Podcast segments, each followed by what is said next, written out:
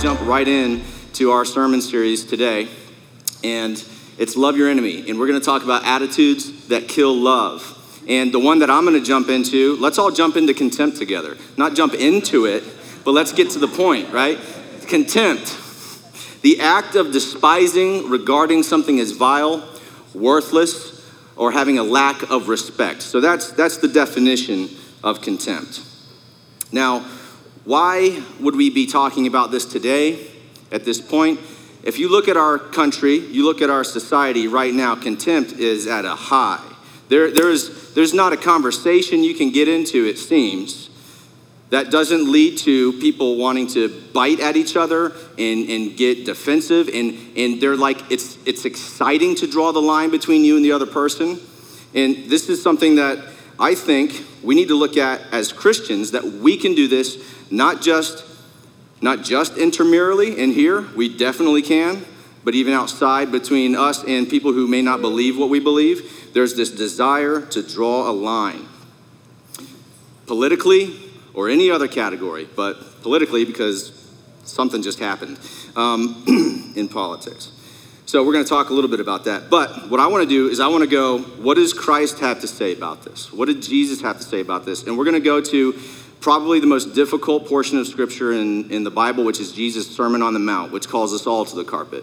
And this is him saying, This is the morality of the kingdom that is to come. This is how much I have deepened our commitment to things that are true and good.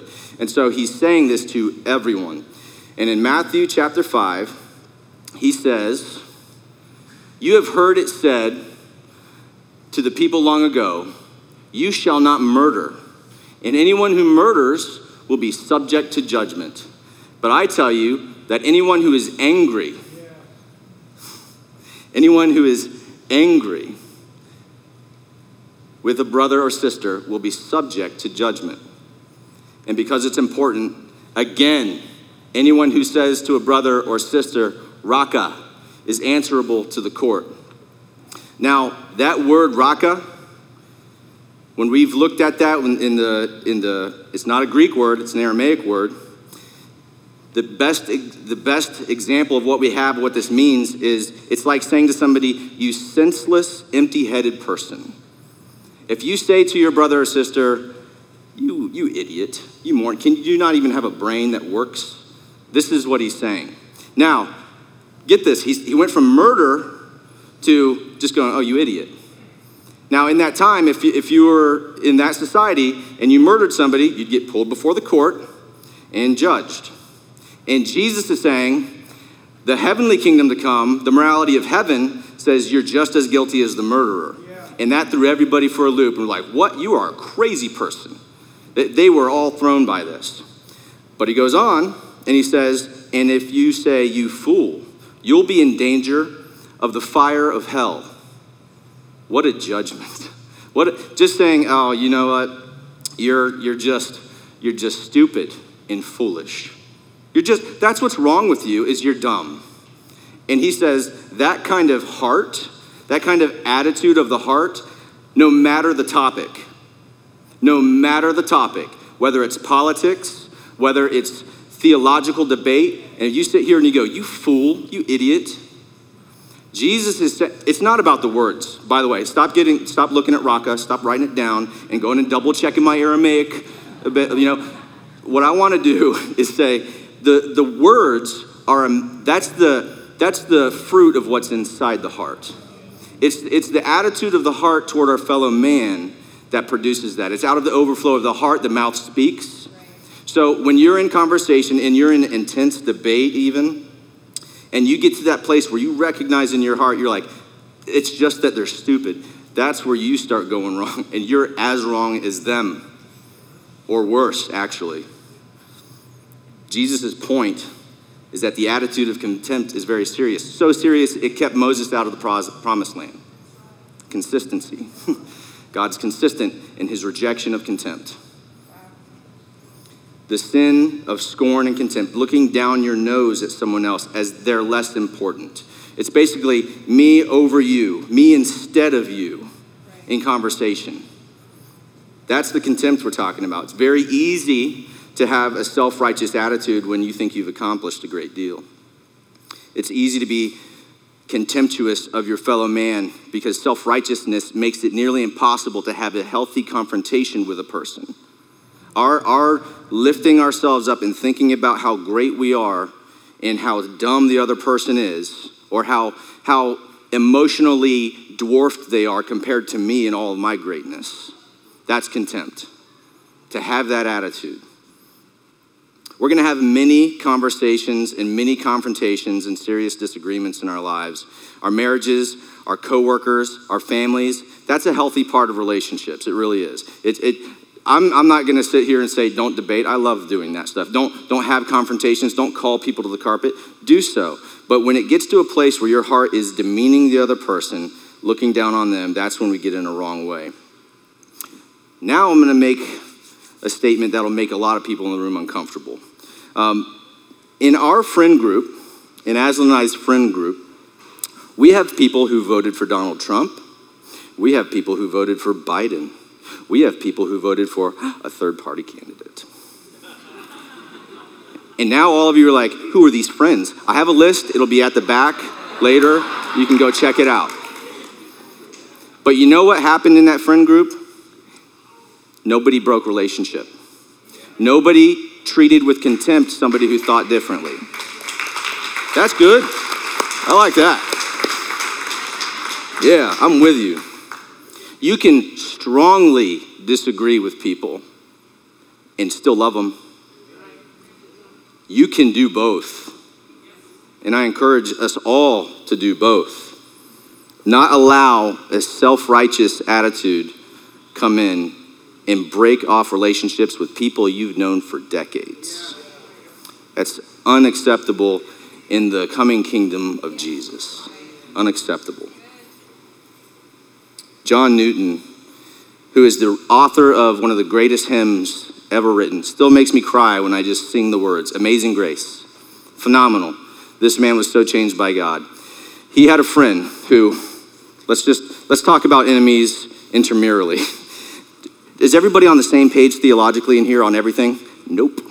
Never has been that way in the history of mankind, by the way. There's always been division. There's always been different sides of the aisle on different things. And John Newton had a friend, I, and preparing for this, I came across this letter that John Newton had written to a friend who came to him for advice.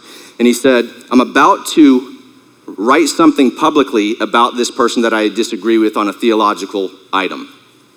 And he said, just coming to you for your thoughts. And then John wrote back and he said, What I wish is that before you put your pen to paper, you lift this man up in prayer. That you take him, you commend him to the Lord and ask that the Lord change him if he's wrong. You know, it, that you bring him to that place.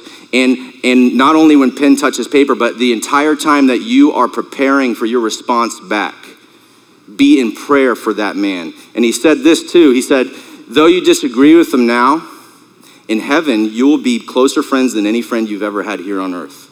That's the ultimate end game for that man. Don't have contempt. Have love. Have deep respect for that person, though you disagree. I love that. He even says, he goes, and if he was even an unbeliever, you need to realize you were too. If he was that wrong, it is the grace of God that has brought you to this place. And it could have very easily been the other way around. Contempt has no place in our dialogue.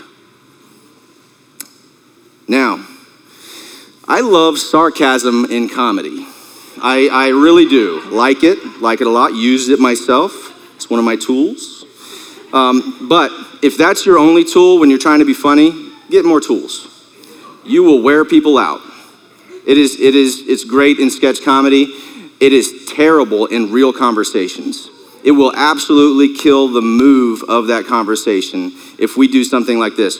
Oh, yeah, right. Mm-hmm. That's a great idea. You tried your best. Mm-hmm. Well done. Or, sure, you never make mistakes, baby. You know, honey, you did you, your idea. I don't know. It's it's it's really coming through to me. Yeah, big time. You know, I really appreciate how loving you are right now. What an example of Jesus you are. When we do that, everybody likes that one, yeah. Um, when we're doing that, what sarcasm does is it takes a person and it belittles them and makes them small. Right? Watch the next time you have an argument with your wife. If you do that, I want you to remember this you are making less of them. You are devaluing them when the opposite, what Christ and what Christianity asks us to do, is make much of a person. Would you pray for them when you're in the midst of the argument and go, Lord, how can I be a part of them growing and becoming better? Instead of only just trying to prove a point and be right, you can do both. You can say your point and you can make much of the other person. So I get to do point number two.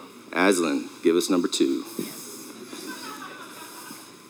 So the second attitude we're going to talk about, I'm not sure, am I, there I go, I can hear myself.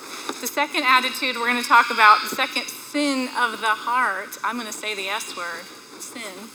The second sin of the heart that kills love is pride. Exactly what, what Rory prayed today. It's crazy how God does that. He, he prayed the literal sermon we were about to preach, and we had not talked about what today's subject was. Pride is a killer of love. Why? Because love is a choice. Love is an act of the will. And Christian love says, you first, me second, me last. You first, then me. That's what love is. It's not a feeling. Sometimes it's accompanied with a feeling. It's nice when that happens.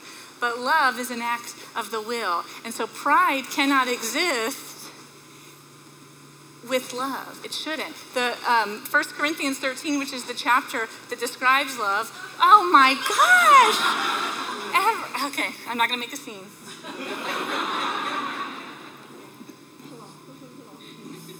Cool, cool, cool. Yeah, okay. 1 Corinthians 13 is about love. Love you, Stephen. Love you, production. Just kidding. I really do appreciate everything y'all do.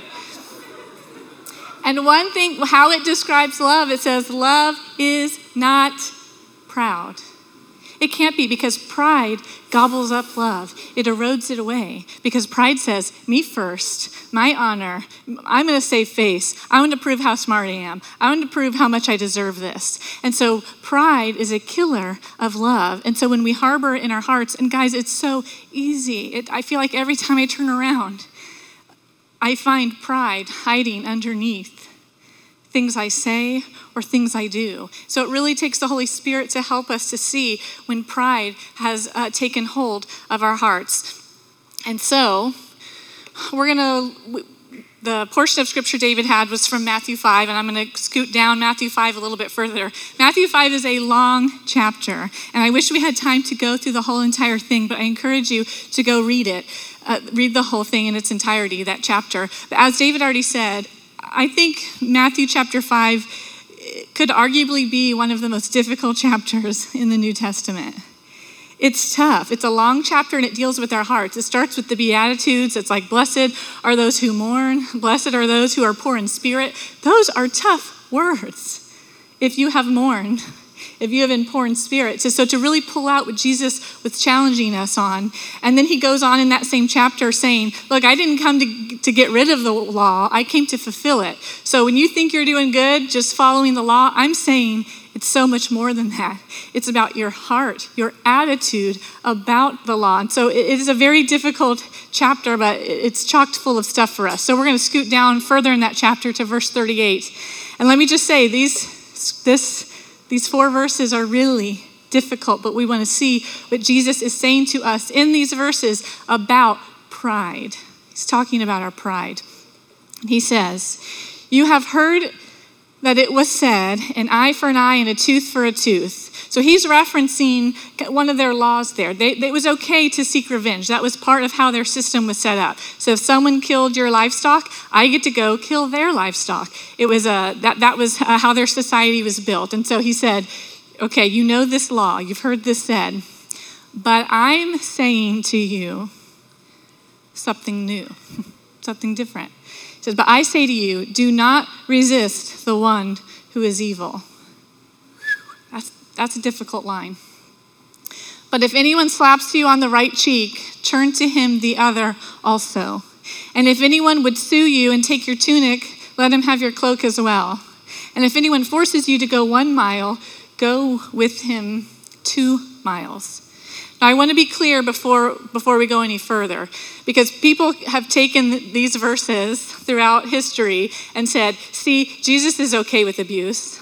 Jesus is okay when wives get beat by their husband. He's saying, don't stand up to injustice and just let yourself be beat to a bloody pulp. That's not what Jesus is saying here in this scripture. And when we look at, which we'll get into like the, the context of this, but when we also see Jesus throughout all of scripture, we see him standing up against injustice paying attention and loving the marginalized, the disenfranchised, those who were rejected. We see him stopping uh, the woman who was going to be beaten to death, stoned to death because of her sin. So Jesus is against injustice. He is not for abuse. Just want to clear that up. He is speaking to believers who will experience persecution and hate from the world. And earlier in this chapter, a verse we didn't get to, in verse 11, it says, Blessed are you when people insult you and persecute you and falsely say thing, evil things about you because of me. Rejoice because your reward is in heaven. So he's pulling this thread again. He's saying, Look, when people are evil to you, when they insult you, don't try to save face. Don't try to come up with a zinger that will get you back. These verses tell us the proper Christian to respond, the proper Christian response to mocking and insults and being made fun of. And it's simply to let it go. Don't resist it. Not abuse, but, but your pride when people insult you. Instead, prove that such acts are not worth the response. And instead, you're going to take that opportunity to radically love them. That was Jesus' message. And we look at the early church and we see how radically they loved others. And it wasn't because they were, everybody loves their spouse, or most people. Everyone loves their kids, most people. Most people like their friends. It's not radical love to love those people. It's radical love to love those who are hurting you, who are insulting you, who are not kind to you. And so when he references if someone slaps you on the cheek, he was not talking about abuse. This was a reference to an insult a back of the hand kind of putting you in your place. Let's embarrass you, let's demean you. And Jesus is saying, don't try to save face, don't try to put them in their place, don't try to protect your honor. That's pride. We find radical ways to love them instead. When he mentions the verse that says, if someone forces you to go one mile, go two instead, at this time in Judea, it was under Roman military occupation. And under military law, a Roman soldier could demand that a Jew carry his pack, all his gear, but only for one mile. That was the law, so that that Roman officer couldn't, you know, truly take advantage of the citizens there. So by law, they had to carry that, their pack one mile for a soldier if he demanded it. And so Jesus is referencing this, and he's saying, look, if someone comes to you and is like, you have to carry my, you, when the end of that mile comes, you say, you know what? I'll take it one more mile for you. Out of love for you, we transform evil acts or evil impositions or people when they're trying to put us in our place or put us down or make themselves look better. We transform that by choosing to respond in love. That is the radical message of Christianity. And you think, this is too hard. You're saying I can't defend myself. I can't save face if someone's, you know, mistreating me or saying bad things about me or wor-. This is the example we have of Jesus. When he allowed himself to be mocked and shamed on the cross, he didn't turn on those who were evil and were killing him. He loved us in response, and he endured it for us. This is the radical love that Jesus talks about. That we can choose to turn when people mean us harm. Say, God, in that moment you stop, say, God, how can I love this person who is intending this action for harm? This person at work that left this project for me and they know it was theirs, but now they've made everyone think it's on me and I had to stay late and they're in the wrong. How can I show them tomorrow when I show up at work that I love that? Okay, I'm going to bring them coffee. So I don't know whatever it is, in those moments when people are trying to harm us, say, God, how can I respond with radical love and love my enemy? like you loved me when I was an enemy. Andrew Murray has a book called Humility. It's excellent. He says, Pride must die in you, or nothing of heaven can live in you. Because if we're living in a way that's like, I got to protect my honor, me first, me best, me, that is not, that is not the way of Jesus. That's not how he came to this earth. When I, this happened just like two weeks ago, three weeks ago. It was during this sermon series. Those of you, uh, families that have kids in kids' church, you have heard this story, but I'm going to share it for everyone because it's a good example of what we're talking about. I was in Sam's just two weeks ago and I was shopping. And I went past this man. I don't know what egregious thing I did to him, but when I passed him, he looked at me just like like mouth agape. I mean, under a mask, but I could tell, you know, could tell his mouth was open, and just like shook his head. And I was like, "Oh, is is everything okay?" And he said, "Just shocked by your ignorance." And I was like, "My." ignorance I, I don't know what i did. I have no member i don't know i didn't cut him off. I didn't touch him. I didn't so you know your mind is racing. You've got you know seconds and all these things are going off. I'm trying to figure out what did i do? So meanwhile he's he's now walked away. Now listen i'm a middle child. I don't seek out confrontation. It's not fun for me. I'm like it's cool it's cool let's go let's just keep the peace. I don't know what came over me two weeks ago but i was as he's walking away from me, I'm like, me? I'm ignorant. And so I was like shouting out to him, tell me why I'm ignorant as he walks away. And so I sit there. He, has gone now. I'm sitting there. Selah's in the car looking at me. And I'm talking out loud. And I was just like, Selah, no. He does not get to do this. He does not just get to call me ignorant without enlightening me on what I could do different in the future. So I said, We're going to go find him. We're going to go find him. And I'm going to ask him to be so kind to enlighten me at what I did that was so ignorant in, in, in Sam. So I st- literally, this is, I'm not exaggerating. I start searching the aisles for this man. You guys, I don't know what came, up. I became possessed. Uh, this is not my personality. So I'm looking through the aisles looking for this man. I'm like, I'm going to ask him. I'm going to. And so as I'm walking, Selah says, Mom, do you want to hear something we learned in kids' church this Sunday? And I'm like, uh huh, sure. Go ahead, tell me, as I'm like not really listening.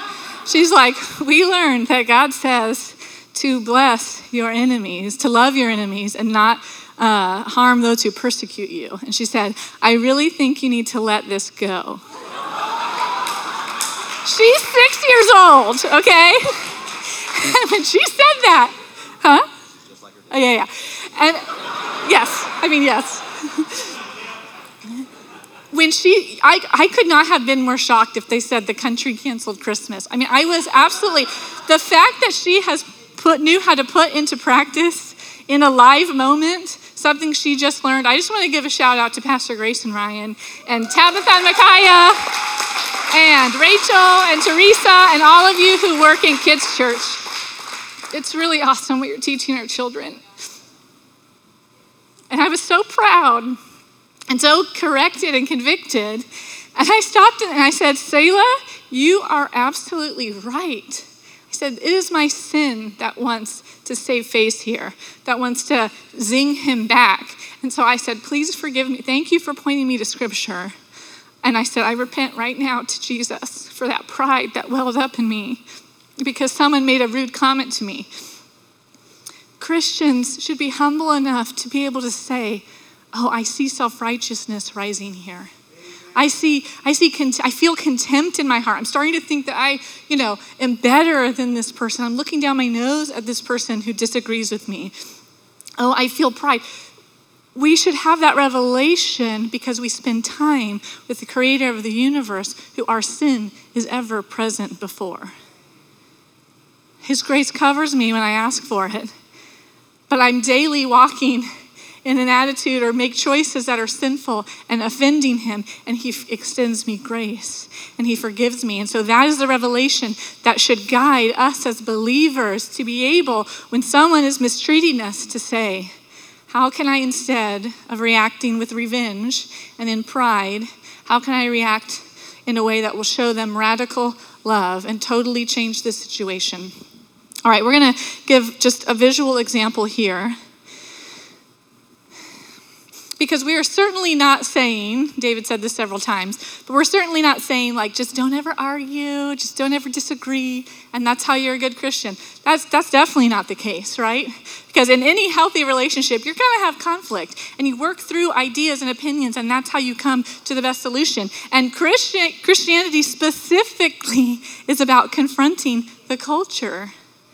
Jesus came and he's like, this, there is a totally different way to live, and this is how. And so there's going to be confrontation with your faith and in your families and in your marriages. But when we confront with the sin and the attitude and the bend of contempt or with pride mixed into it, it changes the confrontation to where it's not productive. It's not a representation of the gospel of Christianity confronting culture. It's a representation of my sin splattering on whoever I'm having a conversation with. So, we're just going to say, say a few statements. There are numerous ones, but we just picked a few that are either uh, seeped in contempt, pride, or sarcasm to give some examples of what this looks like. You will always be this way. You will never change. Well, I don't even care anymore. Sure, good luck with that. Yeah, I'm sure it's really going to work this time. This isn't the 50th time you've tried this in 10 years to change. Well, you're such an idiot. There I you hate you. I should have never married you. I don't need you. Hmm. Shut up. I wish these are examples for any relationship, not just marriage. uh, I wish you weren't my parents. I wish I had different parents. A rational person can't believe that. Any idiot can see that that is not the solution. A child has more sense than you. Okay, so these are just some examples. But, I got the raw end of the deal. yeah. Yeah, I can fight dirty. Um, I was being patient and kind. as ridiculous as this seems and as ridiculous as we look, that this is what happens if, if we had spiritual eyes to see. When we when I speak to him or anyone with pride in my heart, with contempt, and I'm trying to belittle, I'm trying to make myself better. This is how we walk away from these conversations. And we even walk away, and sometimes we're even like, Lord, help them come to Christ. Help them be saved after my confrontation with them, where I totally belittled them, made myself more important, spoke with haughtiness, spoke with a, a contempt, a self righteousness, and I think I'm doing something good for the kingdom, or I think a good result is going to come from my marriage when, when uh, pride and contempt are intertwined and intermingled with the words, with the difficult conversation we have to have. And so, what's the antidote? What keeps us from spewing pride and having pride and contempt and self righteousness be the motivation behind how we act? And the antidote is humility. Humility is what helps root out the sin of pride, root out the sin of contempt out of your heart. And the way to pursue humility is to spend time with God, spend time in His presence, read His Word. When you are constantly in the presence of your Creator, you're aware of your sin. You're aware of how often you transgress and how much God has forgiven you of. And so when my spouse or my coworker or the guy in Sam's or a neighbor acts inappropriately, has evil intentions towards me, I can stop and I can say, Holy Spirit, how would you respond to this situation? What is the right way? I'm not just bucking up and responding out of my pride because I want to save face and I want to prove that no, I, am actually, I have a, a snippier comment, I have a funnier response. No, Holy Spirit, how should I respond to this situation? We're going to end with um, reading one more scripture. We're switching now out of Matthew and we're going to end with Luke, and then David's going to close us out with small group questions. Luke 18. He also told this parable to some who trusted in themselves that they were righteous and treated others with contempt. This is Jesus getting ready to tell them a story. Two men went up to the temple to pray, one a Pharisee and the other a tax collector. The Pharisees, and these were the religious leaders of the times, that had put so many rules and regulations on top of the law uh, that they had really misrepresented what, what it was. So the Pharisee, standing by himself, prayed thus God, I thank you that I am not like other men, extortioners, unjust, adulterers, or even like this tax collector. I fast twice a week, I give tithes of all that I get. But the tax collector, standing far off, would not even lift up his eyes to heaven, but beat his breast, saying, God, be merciful to me, a sinner. I tell you, this man went down to his house justified rather than the other. For everyone who exalts himself will be humbled, but the one who humbles himself will be exalted.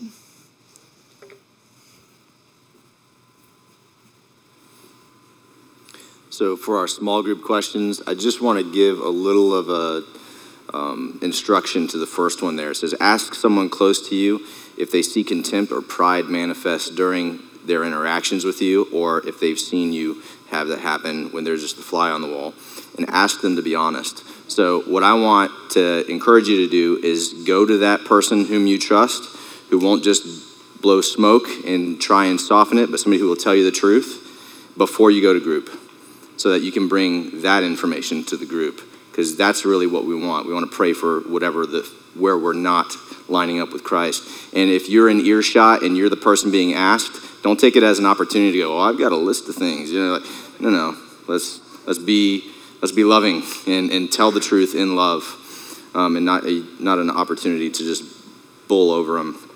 I want to close with uh, an Andrew Murray quote: "Humility." is perfect quietness of heart. It is to expect nothing, to wonder at nothing that is done to me, to feel nothing done against me. It is to be at rest when nobody praises me, and when I am blamed, and when I am blamed or despised. It is to have a blessed home in the Lord, where I can go in and shut the door and kneel to my Father in secret, and am at peace as in a deep sea of calmness when all around and above is trouble. If you'll stand, we'll pray. Lord, my heart has contempt. My heart has pride. And I ask that you would, with gentleness, pull that out of me. That you would take my heart and make it more like yours that in my next conversation, when there is difficulty or there's tension, that my first thought would be, where is God in this relationship? Where, what would He guide me to act like, to say? What words would He choose?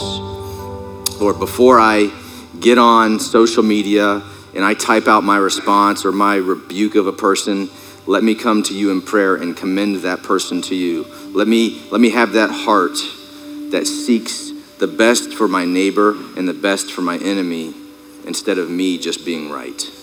Lord, help us to have that heart of compassion and love so that we can be truly a light to the world.